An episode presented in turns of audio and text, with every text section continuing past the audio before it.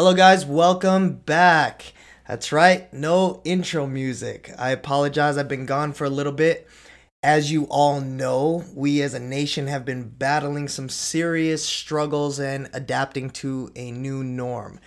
Depending on where you are in the country or in the world for that matter, shutdowns, reopenings, reclosings, and new rules and regulations on things we used to take for granted. We've been making some changes ourselves here at The Right Life and at the clinic, Blossom Bariatrics, all to provide greater value to each and every patient. Now, I just wanted to fill you in on a small change with this podcast. I hope you've gained value so far.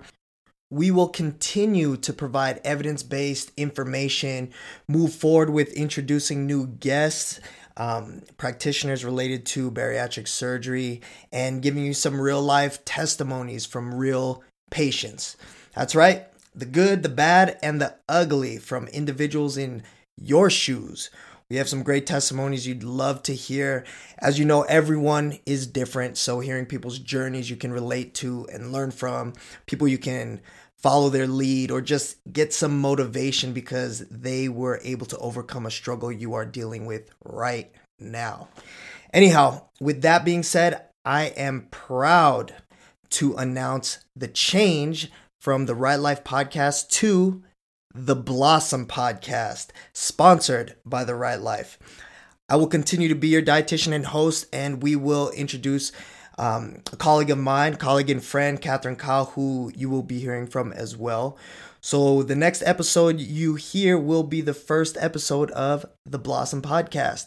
You will also notice a change in the cover art, so don't delete. we are still the same.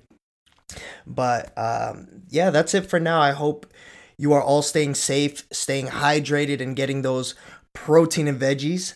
If you are still deciding um, and doing your research, remember the best time is now, especially with the current pandemic related to COVID 19 patients. Certain comorbidities will affect the outcome of those affected. We're talking about morbid obesity, hypertension, sleep apnea, and diabetes, all of which can be corrected with proper weight management and lifestyle changes Yes, of course, you can do this on your own, but if you need help, especially during a time when time is of the essence to where controlling these comorbidities will affect your outcome in the event you are exposed to this virus in a very positive way, then it might be worth taking that step. Anyhow, stay tuned for further episodes and we look forward to adding value to your journey. I will see you guys in the next. Peace.